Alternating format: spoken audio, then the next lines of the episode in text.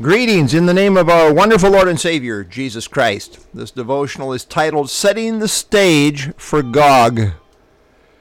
Christian author and blogger Joel Rosenberg writes, quote, if the world does not stop Putin now in Ukraine, NATO and Israel are next.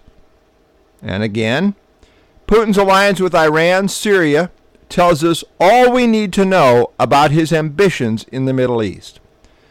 Ukrainian Defense Minister Oleksii Reznikov says the goal of Putin is to, quote, make himself the most powerful actor on the planet, end quote.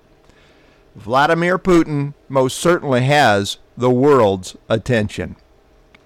People guess at each step along the way how things are going to work out in history, and seldom do they get it right. The trajectory is almost always different than what the so-called experts anticipate will transpire. But God always gets it right. The Bible is an inspired book. The Bible is a prophetic book, and it is a history book. It tells us what has happened, and it tells us what is yet to happen. For almost two thousand years, Israel was out of the land of promise. And during that long period of exile, relatively few people thought Israel would ever come back and be reestablished in the land of promise as a reconstituted nation. Seemed like a far-fetched idea, quite removed from reality. But God's word was clear, as spoken by the biblical prophet Ezekiel almost six hundred years before the time of Christ. Ezekiel thirty-eight eight, after many days you will be visited. In the latter years you will come into the land of those brought back from the sword and gathered from many people on the mountains of Israel, which had long been desolate. They were brought out of the nations, and now all of them dwell safely. The prophet Ezekiel, twenty-five hundred years before the return of Israel back to the land of promise, in the latter years predicted it would come about. Note the details. The land had long been desolate. Indeed, it had been desolate for about two thousand years. And then here came the Jews, quote, brought out of the nations, where they had been scattered all those many years. This was fulfilled to the letter. Israel is now back in the land in the latter years. After the breakup of the Soviet Union, hardly anyone gave serious thought to Russia once again becoming a dominant force in the world. But Putin has long had these grandiose aspirations. And now certain things are providentially falling into place that align perfectly with Russia, once again assuming a very big footprint in the geopolitics of the world, in keeping with what the prophet Ezekiel predicted in regard to the latter days. How different the world might be if Ukraine had not agreed in nineteen ninety-four to destroy its nuclear weapons and join the Treaty on Non-Proliferation of Nuclear Weapons.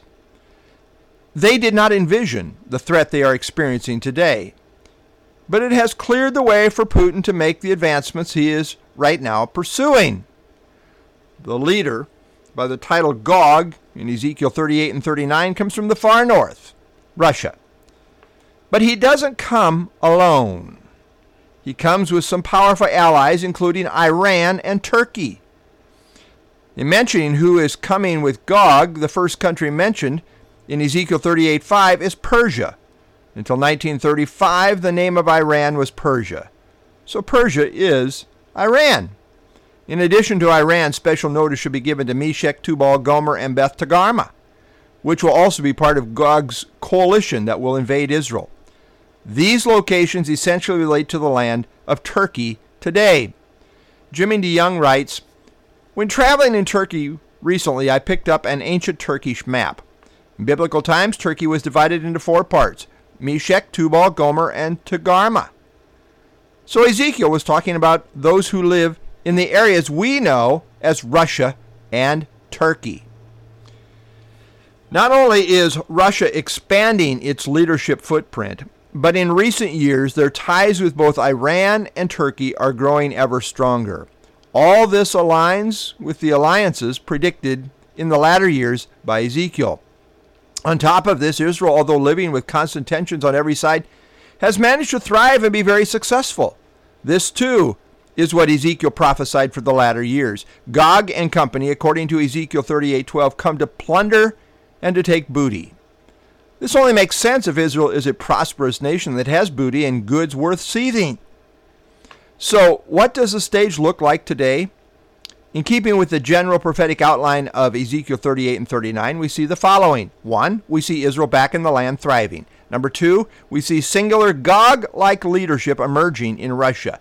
Three, we see the Russian footprint of influence being enlarged. And four, we see a Russian-Iran-Turkey coalition coalescing. We don't know the precise timing on when the war of Gog and Magog will play out. However, in my theology, I believe the rapture of the church takes place first, and then early in the tribulation period, which follows the rapture, the war of Gog and Magog will transpire. So while the church will not see this war actually unfold, we may well see the stage set for it. So on some level, I do think the stage is even now being set for the events Ezekiel references in terms of the latter years, Ezekiel thirty-eight eight, or the latter days, Ezekiel thirty-eight sixteen. How long the stage setting process will go on, no one knows. The exact trajectory of zigs and zags that will transpire before the finale, no one knows. But God has told us where it is ultimately headed and who the key players will be.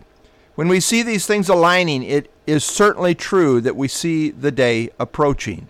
And it is a reminder that we are to live ready. Sooner or later, just a matter of timing, the war of Gog and Magog prophesied by Ezekiel will come to pass. How fascinating it is to have a front row seat as God sets the stage for the fulfillment of latter-day's prophecy. Lord, we thank you that you're sovereign. And, uh, Lord, you've placed us right where we are for such a time as this. We have a job to do. Uh, we have a purpose right here at this time.